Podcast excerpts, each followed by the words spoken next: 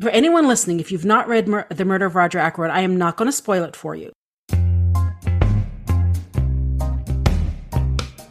The Murder of Roger Ackroyd is the third Hercule Poirot novel by Agatha Christie, and it's considered by many to be not only her finest work, but also one of the best examples of detective fiction ever written. In the book, the famous detective retires to the English countryside to grow vegetable marrows, which sounds disgusting but is actually zucchini. I looked it up. Soon his neighbor and friend Roger Ackroyd is murdered, and Poirot comes out of retirement to solve the case. Hello and welcome to the Best Book Ever, the podcast where we get to know interesting people by asking them about their favorite book. I'm really excited about today's guest. Valerie Francis is a writer, literary editor, and podcaster who specializes in stories by, for, and about women. I have followed her work for a long time, and I was thrilled for the chance to get to talk to her. As a fellow writer, Valerie is a phenomenal person to learn from.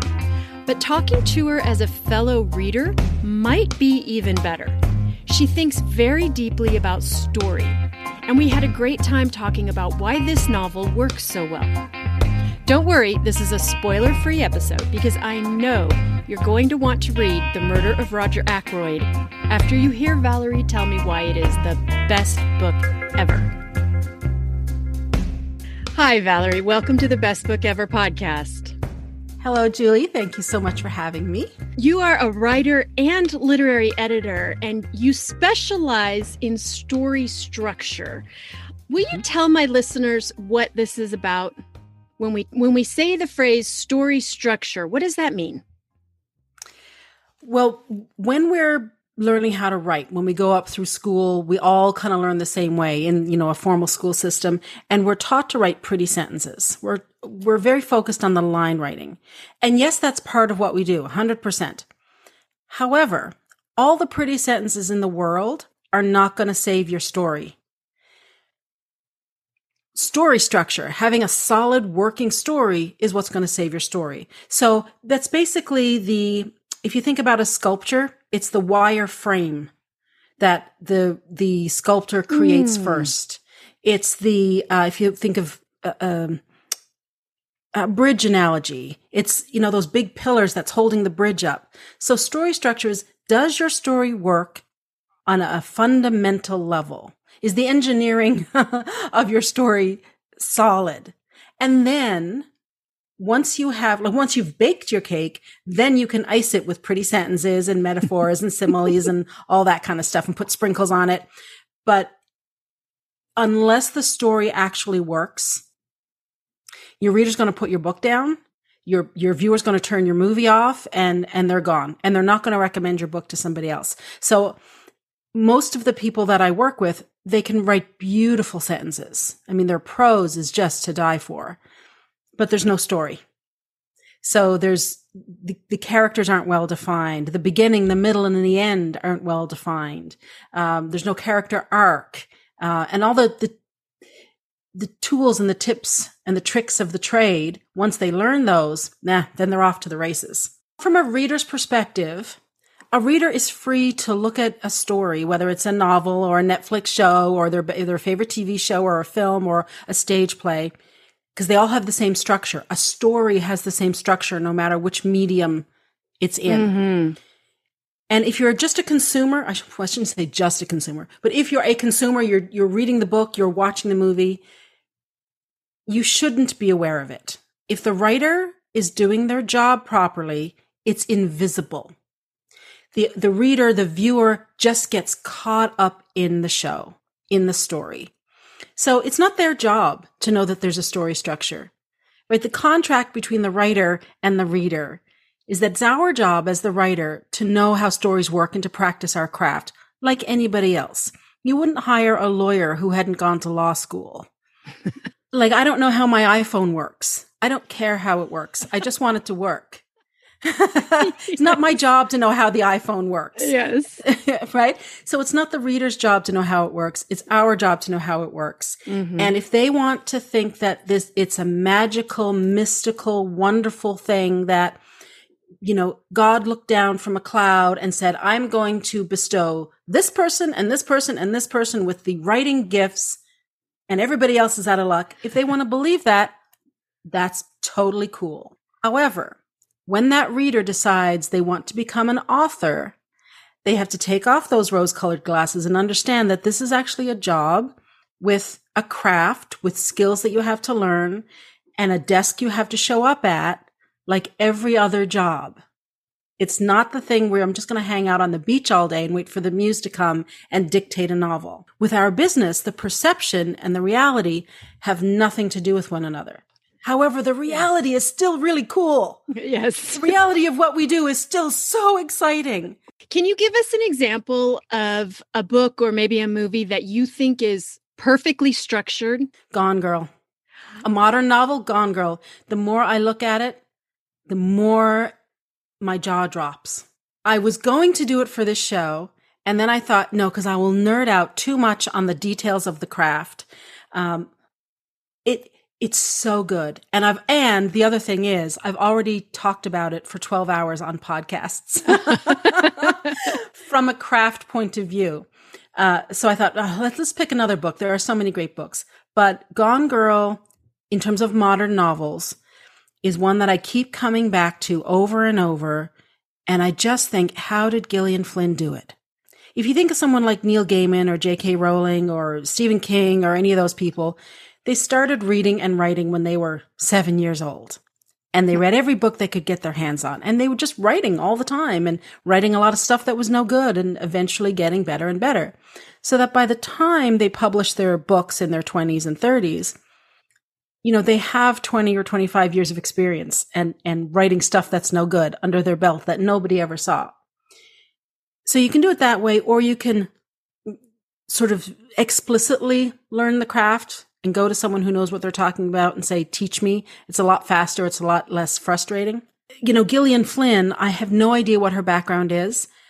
She's probably a mix of both because you cannot fluke into that level of writing she may not have been consciously aware of what she's doing, which tells me that um, she has read an awful lot and she's written an awful lot and she's studied an awful lot, uh, whether she realized she was studying or not. And then again, she may have gone to school and learned how to do this. I, I have no idea. Uh, I am just in awe of, of that novel. And the best part about it is that the reader is completely oblivious to the craft behind it you just you get sucked in by the story and when the writer can do that it's it's the best it's when you have writers who are overly precious and you can tell that they're using you know big words that they don't use in their everyday life just because they feel they're supposed to then the reader's attention goes to the big words mm-hmm. and you mm-hmm. become very aware that you're reading words on a page with gone girl I mean, yes, you know you're reading a novel, you know you're reading words on a page, but it transports you right into that world. So the words on the page simply become the medium for the story that's the, the movie that's going on behind your eyes. Are you able to divorce yourself from your story structure thinking when you're just consuming art for your own pleasure? When you crash at night with your glass of wine, you just want to watch TV. I'm it's hard to turn off. Mm. I will mm. say that, but at the same time, I'm not really trying to turn it off because I enjoy it. Mm. If I listen to audiobooks, it's very hard for me to analyze an audiobook. So I'm listening to more when I'm just on my downtime, I'm I tend to go to an audiobook. Um but you know, it's it's fun. And here's the thing when you can see through story, you know how the magic trick is done. So when yes. you know how the magic trick is done, it doesn't make the trick less enjoyable. It makes it more enjoyable because you see how on earth the magician pulled it off. A trick that you couldn't even conceive of. How did they come up with that? How did they figure it out? That's how they did it. Well, now I have even more respect for that magician. So why would I ever want to turn that off? It's too much fun. How did you become a reader? Oh, I can't remember not ever being a reader, mm. to be hmm. honest. Uh, my dad's a, a, heavy reader. When I was little, and he didn't read light books either. They were all big, heavy, hardcover books that you can't lie down in the bed and read. You'd knock yourself out. Uh, you know, he read, but then again, he also read James Herriot, um, mm-hmm. and he really likes Patrick Taylor. So he, he, it's a real wide scope from, you know, the serious biographies to the, the lighthearted, just fun stories. So I just always watched him reading and I, you know, we'd getting books out of the school library. I just can't remember not reading them. Read a lot of comic books when I was little. And actually comics and graphic novels is how my daughter got into reading as well. Cause a novel when the kids are young is overwhelming. Yes. And it makes them feel stupid if they can't read uh, as well as the, the kid sitting next to them in the classroom. But a graphic novel is not a lot of words. And even if you come across vocabulary you're not familiar with, you have a picture to help you out to figure out what's going on. So, I mean, we didn't have graphic novels when I was growing up, but there were comic books. So I read a lot of those. I just had fun reading books. I just like how words look on a page. Where do you go in your spare time when you're not reading something for your podcast or that for your work? What section of the bookstore do you hang out in? Well, I love mysteries, which is mm-hmm. why I chose today's book. Mm-hmm. That's the genre that I, I am most fascinated with. I think because I've studied it the least, because I'm not sure if I'm entirely ready to know how the trick is done. You know, I still read Agatha Christie and go, how did she come up with these ideas? How, how does her, how did her mind work? You know, I'm, I am, fa- I am still very much a fan of that. Uh, now, that said, as a writer, I have lots of ideas for mysteries. I'm working on a thriller right now. So I've been, from a craft point of view, heavy into thrillers and making, figuring out what makes those tick. So I will go to um, a mystery or um, like a James Herriot type of book. They're hmm. just so much fun. Very character, light on plot, heavy on character. What is your history with Agatha Christie books? I can't remember when I started. She's just, she has permeated the zeitgeist. You know, I remember watching TV shows that are based on her work without realizing they were her work. And then I would come across the book and go, Oh, I remember something about this. She is just, to me, the epitome of a mystery writer. This is the type of mystery I love. The, the, the intellectual puzzles. I love the fact that it's a game between the writer and the reader who can outsmart who. That's what's happening here. The writer is playing with us and we as readers are like, oh yeah, you, you think you're that smart? I can solve your puzzle. I'll solve your puzzle. But we don't really want to be able to solve the puzzle. And I admit that with the murder of Roger Ackroyd, I didn't get it. I fell into every trap that Agatha Christie set for me. I fell into every single one of them. and it was delicious. When I got to the end and realized who the murderer was, I thought, oh, she got me. She got me. The book you. is nearly a hundred years old and she still got me. is part of the fun for you trying to beat Agatha Christie or whoever the mystery writer is to the to the murderer? Yep. Yeah. 100%. Are you right? 100%. Are you usually right? Uh, I'm half and half. Now, before I became a writer, I wasn't trying too hard. Now that I'm a writer, I, I want to know how they do it because I yes. want to write them myself. So now I'm really paying attention to what's going on. Yeah. And mysteries still have the same story structure that other stories have. So I know what the beginning hook needs to do. So I'm starting to see these things. Uh, sometimes it's really obvious you can tell at the beginning who done it. So the question then becomes, how did they pull it off? And if I can't figure out how they pulled it off, if I, whatever question it is I have, if I can't come up with an answer, I'm still happy.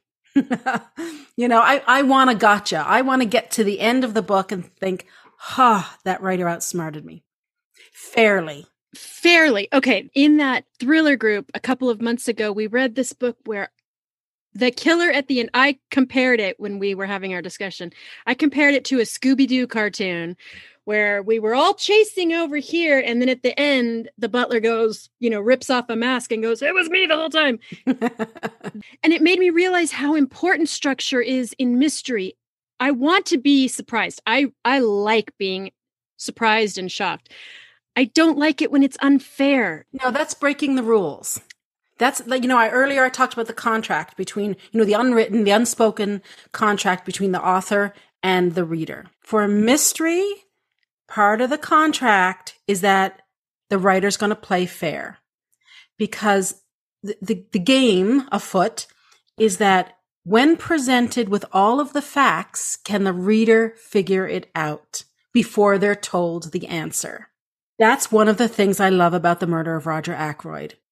Right, right in the beginning. And all throughout, I'm like, oh, I didn't know that was a clue. Yes. oh, I didn't, I didn't pick it up. And, and we all, we've all heard of red herrings. So a red herring is a misdirection. Yes. So you're dangling something over here to take the attention away so that the author, the reader's not looking where you want them to, where they would otherwise look. Great. But then sometimes, as in the murder of Roger Ackroyd, there are clues that are hiding in plain sight. They're camouflaged. So I call those cuttlefish. so good. we need it makes as much sense as red herrings. Sure. More sense actually because because they're camouflage. So you have red herrings, but you also have these cuttlefish. And they're all over Roger Ackroyd. Yes. It's just I mean it's so well done. Okay, so why don't you tell our listeners what the murder, the plot of as much as you can, the plot of the murder of Roger Ackroyd. Okay, I will not spoil, I promise. Okay. Which means I can't actually tell you very much. Okay. Except go read it. So Roger Ackroyd, it, it it's if you're familiar with uh, Agatha Christie at all, Roger Ackroyd's one's is one of her early books, and it's um, all of the the the Christie elements are there. So you've got a small town in England with you know your cast of locals. The narrator um, is Dr. Sheppard, and he is telling the story about his friend Roger Ackroyd who has been killed. And he lives with his sister Caroline, and they have a neighbor who has just come to, and they, there's a new guy. They don't know who he is. Guy who's just moved in. Well, the neighbor happens to be Poirot. So when Ackroyd is killed, Poirot is brought in to help with solving the mystery. So I think it's maybe chapter four or five. We have the the typical uh, Agatha Christie thing of we meet all the possible suspects, right? It's all the people living in the house. It's the people um, in Ackroyd's life, like his his uh, adopted son, his sister in law, his niece, the you know various people in the community. We meet everybody by like chapter four, chapter five. Yeah, because Agatha Christie tends to have these closed circles, right? You know, the, you know that, okay, there's these 15 people, one of them did it. Yes. Now, which one and why and how? So that, that's kind of all I can tell you. I can't really go any further. So again, without, we can't give, I have to think how to ask you this. Um, is it common in her books that it is narrated by someone other than Poirot himself, or it's told from the point of view of mm-hmm. a character, which mm-hmm. really surprised me and I thought was very unusual. But I don't know. Is that is that how she does the Poirot books? No, typically it's Hastings, his sidekick. So if you think of Sherlock Holmes, you've got Watson okay. as the sidekick. Poirot has Hastings as the sidekick. So as she kind of got into it, Hastings became the one to chronicle Poirot's uh, cases. So this is an earlier one because he in this book Poirot is retired and Hastings is in Argentina. I'm a big fan of the Louise Penny Inspector Gamache series. Have you read Canadian. those? Canadian. Yes, Canadian. I know. See, I knew I would gain some points with you for that. Um, but when I read this, I realized how directly Gamache is descended from Poirot. He's clearly modeled on him. You know, that how he's kind of fatherly and he's asking those sort of obscure questions of everyone around him where you think, what does that have to do with anything? But then, and he kind of lets everyone else sort out what he already knows. And the sort of the likability and the trustworthiness of him, I I couldn't believe how closely related they were. I was very impressed by it, by Louise Penny. Well, it's the archetype, right? Because it, yes. it's the master detective story. Like you, we could say the same of Columbo. You know, that's you've got this guy who is smarter than the average bear, who looks at life a different way than most than all the other cops and all the other detectives. That's why they can solve so many crimes. With Poirot, it's his his little gray cells. You know, he's always talking about his little gray cells and he becomes very impatient with people who can't keep up. and of course, because Hastings is the stand in for the reader, who is also not able to go as fast as Poirot, Hastings is, is asking the questions that we're asking. And when Poirot is answering him, he's actually giving us the information. Same with Watson, right? Mm-hmm. We don't know how Sherlock's mind works. We don't know what it is he's observing or how he's connecting those clues.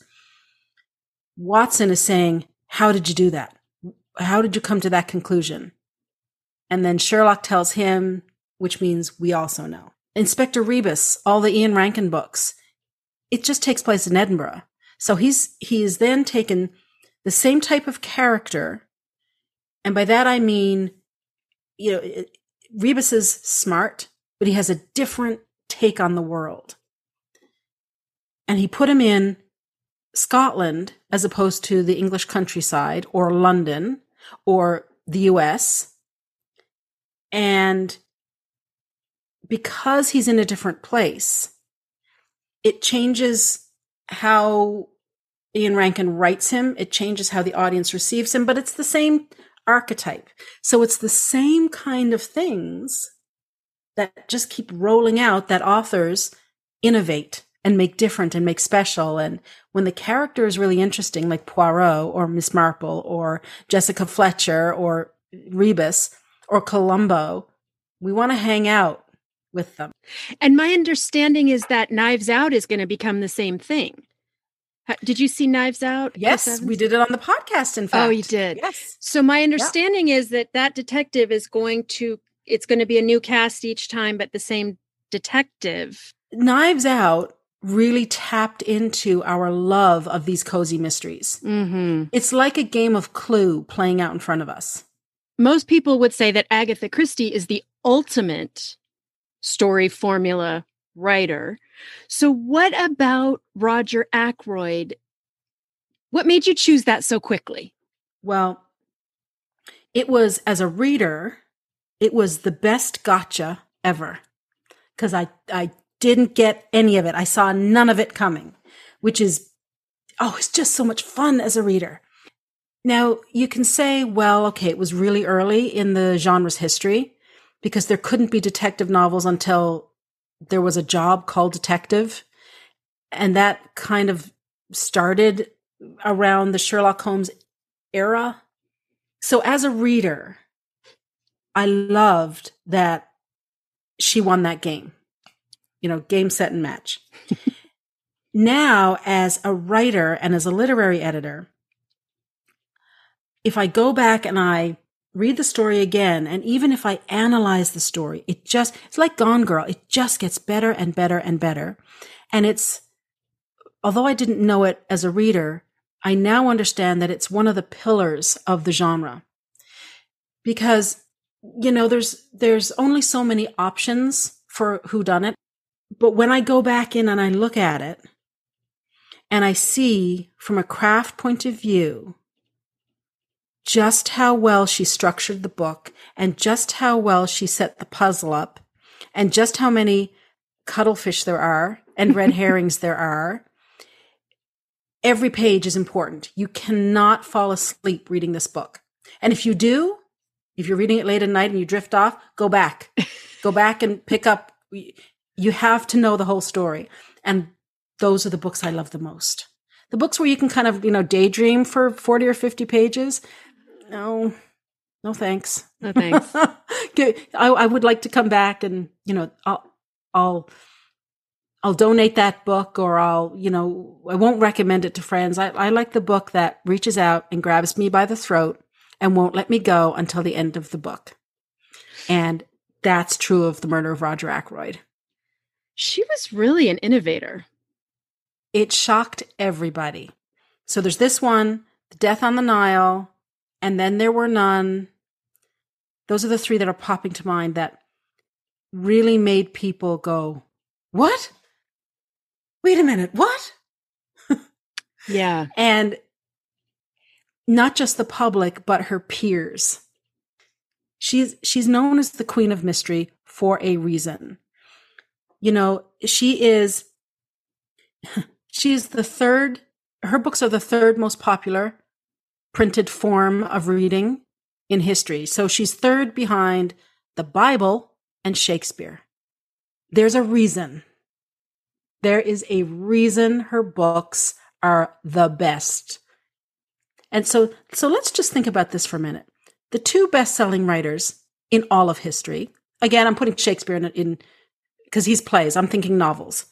Um, Agatha Christie and J.K. Rowling, both women. I would just like to say that. there you so go. Take that, James Patterson. take that, James Patterson. And if anyone who likes audiobooks, the Agatha Christie audiobooks are stellar. Hugh Fraser, who plays Hastings in this uh, the Poirot TV show that I recommended that you watch, the yes. the one with David Suchet. He narrates a lot of them. He's really good. And Dan Stevens narrates a lot of them. Now, Dan Stevens is Matthew Crawley from Downton Abbey. Yes. He also does a really good job. Oh, so I if bet. you have Audible credits that you want to use, get uh pick any of the Agatha Christie really, but I love this one. This would be great on audio. Did you figure out who did it? No, no. okay, good. The other thing that Agatha Christie does really well, especially in the Poirot books, I, I know the Poirot books better than the Miss Marple books because I like him better as a character. I don't dislike Miss Marple, but there's something about Poirot that just makes me giggle. So he has a very clear sense of justice because we're so used to seeing detective shows where at the end of the show there's cuffs put on the guy and the cops drag him away to jail. We're so used to seeing that today that we assume that that's what's going to happen. And sure, that does happen sometimes in in the Agatha Christie books, but not always. Yet justice is always served. So I really love the approach. Oh, and Caroline, um, the sister, actually was the inspiration for Miss Marple. She liked this character so much that eventually she became Miss Marple. Oh, that makes perfect sense. Uh, You can see it, can't you? Yes. And, I the loved readers her. loved her so much. You know, the, the busybody. Uh, now, she sort of torqued her up a little because Caroline is not an investigator. She's just kind of a busybody. But Miss Marple's kind of like that. She's always looking over her fence and she knows she's plugged in. She Yes. knows what's happening. Okay, I clearly need to read more Agatha Christie, obviously. now tell me, what are you reading right now? Well, uh, yeah, I'm probably like you in that I'm not reading just one book. I'm reading multiple books. So uh, I'm and and I reread books many times. So I'm rereading Angela's Ashes right now, which is an oldie but a goodie. Oh gosh, Uh, I haven't I'm- read that in years. I love that book. Yeah, I saw it on my bookshelf. I was looking for something else for a client, and I went, Angela's Ashes. so I took that out. And of course, I'm always, you know, reading an Agatha Christie, but the one that I haven't yet cracked open that is on my the, the next on the top of the pile is The Maid. It's a, it's another crime story. It's another mystery. Okay. Like, you know, uh, I, I run a book club. I have an online book club, and I fear that people on the book club are going to say she only ever recommends mysteries, like Nita Prose, The Maid by Nita Prose. Okay. So I haven't cracked the cover of that one yet, but that's that's one I'm going to read. Why don't you tell our listeners where they can find you? You've mentioned your podcast a couple times, but um, I have we you we haven't had the opportunity to actually talk about their names and what they're about. So will you share all those details? Yeah, anyone who wants to find out more about me can go to my website, valeriefrancis.ca. That's where everything is. My podcast is called Story Nerd. And as you can tell, I, I like to nerd out about stories. It's designed for anyone who loves stories in all forms and especially for writers. Because my my co-host Melanie Hill and I we actually look at a film every week. Because stories have the same structure whether it's a novel or a film or a TV show or a play we can talk about these storytelling concepts on a high level using a film even if you're a novelist. Because we'd never be able to read and analyze a novel every week we just we just never be able to do it and listeners wouldn't be able to do it but you can watch a film every week so that's kind of what we do. Yes, that's Story Nerd, the podcast. And if anyone is on social media, they can find me on Twitter and Instagram at Valerie underscore Francis. Excellent. Well, this has been so much fun talking to you, as I knew it would be. And I hope you will come back anytime you have a book you want to tell me about, because there's nothing better than talking to smart women about books. So I hope Absolutely. you will come back. I certainly will. Thank you. Okay, my vegetable marrow loving friends, I would love to hear what you think of this book and what your favorite Agatha Christie book is. Let me know on Instagram at Best Book Ever Podcast. Links to everything we discussed are in the show notes or at my website, bestbookeverpodcast.com.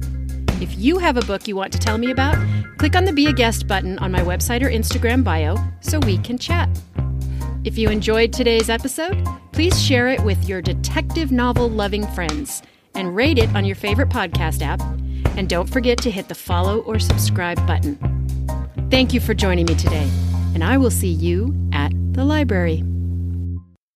Yeah, they should stop Kenneth Branagh from doing Poirot. That's all I have to say about that. oh, no. Why? pull the plug on. He's, he's, a terrible Poirot. No, I'm sorry. He's a terrible Poirot. Love Kenneth Branagh.